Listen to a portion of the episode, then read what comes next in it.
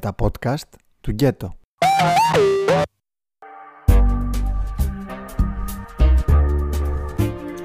Πολύ καλημέρα ή πολύ καλησπέρα. Είμαι η Τόνια Βλάση, ακούτε τα podcast του Γκέτο και αυτή είναι η πολυμίξερ εκπομπή. Ο λόγος που χρησιμοποιώ και τους δύο χαιρετισμούς είναι ακριβώς και η μαγεία του podcast. Εγώ δηλαδή είμαι στο φάληρο και ηχογραφώ πίνοντας τον πρωινό καφέ μου, ενώ εσείς μπορείτε να ακούσετε την εκπομπή αυτή οποιαδήποτε στιγμή μέσα στην ημέρα θελήσετε, οποιαδήποτε ημέρα θελήσετε.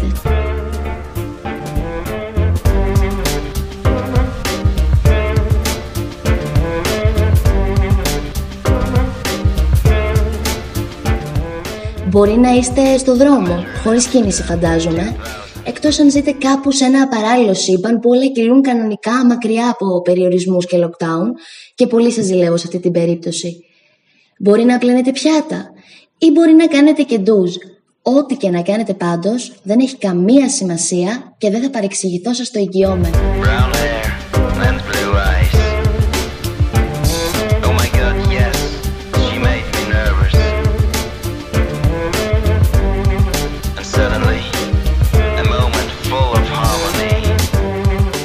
Οξύμορο.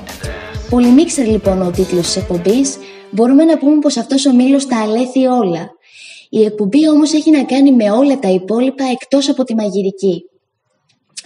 Όταν άρχισα να σκέφτομαι τι θέλω να επικοινωνήσω στο πρώτο επεισόδιο, προσπαθούσα να αποφύγω να αγγίξω το κεφάλαιο κορονοϊός. Αργότερα όμως και πρακτικά συνειδητοποίησα ότι αυτό είναι αδύνατο να συμβεί γιατί πολύ απλά ο COVID Πέρα από μια πανδημία, είναι και μια κατάσταση, μια συνθήκη την οποία ζούμε και βιώνουμε εδώ και σχεδόν ένα χρόνο.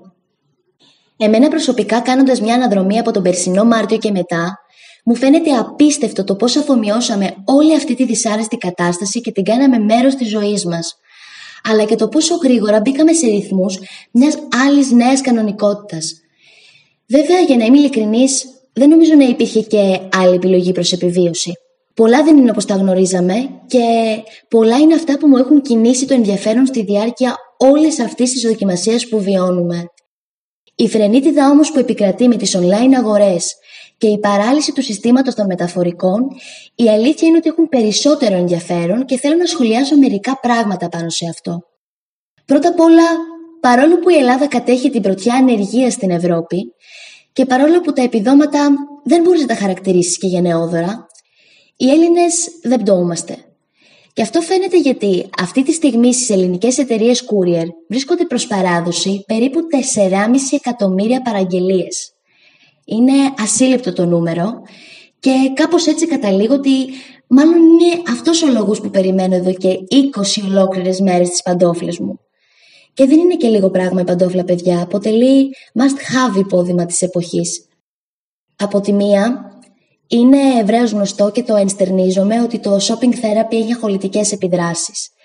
Σίγουρα ζούμε σε μια περίοδο που έχουν δημιουργηθεί νέες ανάγκες, καθώς πρέπει να καλύπτουμε και τις ήδη υπάρχουσες. Από την άλλη όμως, οι αριθμοί που δεν πέφτουν έξω αποδεικνύουν ότι η καταναλωτική κίνηση των Ελλήνων είναι κάτι παραπάνω από υψηλή. Όλα αυτά τα λέω διότι η πορεία μέχρι στιγμής έδειξε πως δεν μπορούμε να είμαστε βέβαιοι ούτε να προβλέψουμε πώς θα είναι τα πράγματα στο άμεσο μέλλον. Και χωρίς να αν θέλω να αγχώσω κανέναν, αυτό που θέλω να πω είναι πως τη δεδομένη χρονική στιγμή ίσως χρειάζεται λίγη σύνεση παραπάνω. Το πιο περίεργο από όλα δεν είναι η υψηλή καταναλωτική κίνηση, η οποία πέρα από το γεγονός ότι ήταν κατά ένα μέρος προβλέψιμη, έδωσε και μια σημαντική οικονομική ανάταση στην αγορά. Το περίεργο είναι ότι ο κλάδος των courier πιάστηκε τελείως απροετοίμαστος να διαχειριστεί τον αναμενόμενο μεγάλο όγκο παραγγελιών. Και λέω αναμενόμενο γιατί όταν έγινε η ανακοίνωση του δεύτερου lockdown, βρισκόμασταν μια ανάσα πριν την έναξη της Black Friday και εν ώψη εορταστικής περίοδου.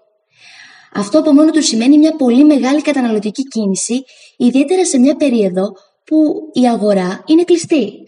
Οπότε αλήθεια είναι κάποια πράγματα που δεν μπορώ να κατανοήσω.